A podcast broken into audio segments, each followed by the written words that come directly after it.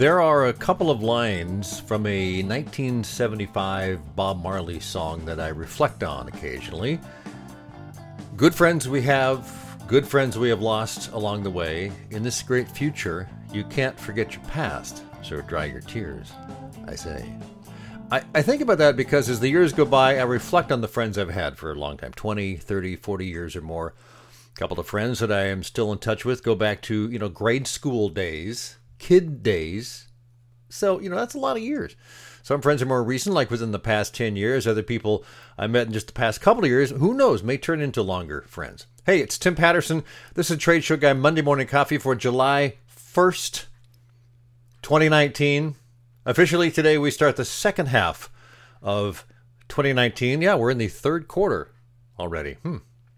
Uh, how are you doing anywhere in that? Uh, find this podcast slash vlog on tradeshowguyblog.com or on Apple Podcast and also uh, audio syndicated weekly on soundcloud.com. Check out my books at tradeshowsuccessbook.com, tradeshowsuperheroes.com. Uh, need to buy an exhibit but don't know where to start? We got a little kit put together for you to explain a lot of stuff. tradeshow exhibit buyers TradeShowExhibitBuyersKit.com or just go straight to the online catalog where there's thousands of exhibits, and that is at TradeShowBuy.com. All right, back to the song and the lines Good friends we have, good friends we have lost. I've lost friends along the way. I'm sure we all have. Uh, some died young, some very young, but you know, they stay alive in our mind, right? Others made it to the middle age, but no more. Still others near to my age, just recently in the past year or a few months, have, have passed on. Uh, surprisingly so. I, I thought they were, they're too young. They're only a few years younger than me, and, and I feel young, and, and they're not with us anymore. Brings to mind a few thoughts. I thought it'd be fun to uh, talk about um, friendship and as time goes by, how we deal with it, how we look at it. You know, first of all, we we all have an expiration date. Our friends, even us, there's a limited amount of time that we can stay in touch with our friends and visit with them, talk to them, let them know we care about them and love them. In that sense, the value of those friends is very precious, and I don't think we should take any of this for granted. Uh, secondly, lots of time can go by without hearing from them or them hearing from us. It happens. We have a busy life, you know. Ralph Waldo Emerson said the only way to have a friend is to be one. And I think that's true. I think a good friendship, one that lasts over time, needs attention and caring, and it needs us to be proactive to keep it alive. I'm guessing you probably have friends you haven't seen or heard from for years, and then, you know, you make a reconnection, and it's like you were never apart. You know each other's ways and methods and how you were back in the day that you're so comfortable. It's like you don't miss a beat. It's like nothing. You just you're back together again as friends. Other old friends that you've known for a long time, you know, they've changed when you see them, or you've changed, and it's just not the same. It might even be a little awkward or uncomfortable at times. I, I visited friends that I've known from like high school, and and just they're different people there. They weren't the kind of people that I would tend to hang out with a lot, but they're still nice people, still great people, just not close friends. Uh, Ten years or so ago, a friend that I had known only for a couple of years at that point, I got through some pretty horrible circumstances and needed a place to stay. Long story short, I said, I have a place, I've got a spare room. You can stay here as long as you need it till you get back on your feet. So it took a month, got back on his feet, and able to get his own place. And I felt really good about helping. I was glad that he asked. Uh, on occasion, he's brought it up to me about how much that meant to him at that time. It was just very important. It really kind of solidified uh, our friendship. Even though we aren't really close, we certainly have a great time when we get together. Uh, and, and, oddly enough, at that time, there were a number of people that he thought would help them basically turn their backs on him. And, that, and I thought that was kind of weird, but it happened. Which brings me to this when does a friendship run its course? My wife and I have talked about this recently because of a friendship that's changed so much, it probably over. Friendships do and can end. Uh, sometimes our goals change, our lives change. We meet a, a partner, we marry, we move on, or we simply move to another place and we just don't stay in touch. We also want and attract different kinds of people and make friends with different folks at different times and stages in our lives. I remember in my 20s, I, I think it was Jim Rohn, uh, I heard this quote. He said, You are the average of the five people you spend the most time with. And at the time, I thought, geez, the five people I spend the most time with. Let's see, all we do is play music and party. uh, great people that's all we wanted to do at the time. Uh, there wasn't a lot of ambition in the group, except we're going to be rock stars, right? But there's no plan to get there anyway. So, uh, but I felt there was more ambition. I wanted to do more in my life, so I looked to find other people over time that that might have a different impact on me. And over time, I, I think I've done it. It didn't certainly happen overnight. Uh, a couple of those close friends I had at that age, back in the mid 20s, are still good friends. Of course, I'm not in my 20s anymore, and my daily goals are not the same. Neither are theirs, but there you go.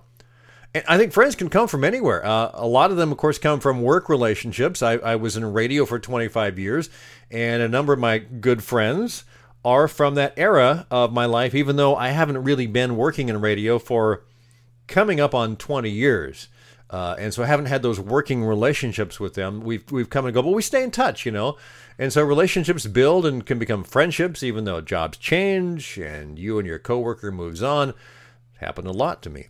Uh, friends can come from people you meet casually, like at a club or a bar, uh, or from traveling. I've met there's a guy I met years ago who was from Australia. We got to be good friends because he was a friendly guy and he came to Oregon and we just kind of crossed paths and got to know each other, and we stayed in touch.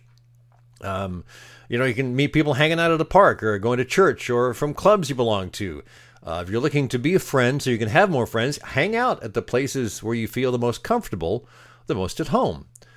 Uh, my final thoughts on, on friendship, and one more quote here in a minute. Um, over the years, I've collected a handful of friends, people that I cherish for who they are and what our friendship is. They're all different, and our friendships are different. Some are men, some are women, some are married, some are single, some are nearby, some are hundreds or thousands of miles away.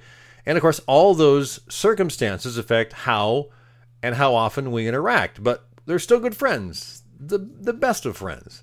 And if we saw each other again, it would be like we never were apart. It was just because we would know each other that well. And I, and I know that's the case. And I'd do anything for them if, if asked, and, and vice versa. Uh, given how time goes by and knowing that these people I value greatly are, are, are I've made a, a, promise to myself to be proactive. I kind of be, I sense the sort of the mortality of the times uh, of, of my age. You know, I'm, I'm past 60 and I know, gosh, you know, I, I probably have a lot of years left, a few decades, I hope but but time is diminishing and, and in your 20s and 30s you don't think about that you think you're invincible so i i've been uh, I made a promise to pr- be proactive about staying in touch with friends, whether you know it's a text message, uh, a phone call, a postcard, or the best face-to-face visit. Always the best. I, I, I look to be and plan to be more proactive about being that person that wants to continue to be a good friend because I recognize that I've not always been that way. And you can't wait for someone to call you. If you want to talk to someone, you just got to pick up and call or just go see them. Final quote uh, comes from C.S. Lewis. Friendship is born at that moment when one person says to the other, What, you too? I thought I was the only one. it's a great way to strike up a friendship. All right, let's move on to a trade show tip of the week. You know, trade show marketing is is a lot of things: uh, logistics, having a good exhibit, uh, planning, launching new products and services, meeting old clients and colleagues, and looking for new customers and clients. So much to do. Uh, but one thing trade shows really take is a lot of energy, a lot of personal energy. Trade shows are not the place for shyness. Now, you can be a shy person and you can be successful there, but you can't really be shy at the show. I realize that for some people, it's great to be able to interact with hundreds of people over a few days. It's like natural to them to do all that. But a lot of us, me included, takes a lot of focus and a lot of energy because it's just not natural to be on all the time. But when the time comes to be on, on stage, as it were, if you want to have a successful show, you have to learn to put the energy into it and focus, even if it means doing something that's way out of your comfort zone. And there's nothing wrong with that. So uh, figure out how to channel the energy you need and focus for the times the show is open and any after hours events that you've got to go to. Then, once that day is over, you retreat to your hotel room and recharge, whatever it takes, and then go back and do it again the next day. And know that it's it's a limited event. There's only a few days involved, and you can go back to a normal life, whatever that is, uh, once the show's over. And of course, the, the more you do it, the better you get and the easier it gets. All right. So I want to wrap it up with this week's one good thing. It is this it is the Mueller report. It's taken me weeks to get about halfway through. Frankly, I'm probably two thirds of the way through the actual report. There's a lot of documentation after that.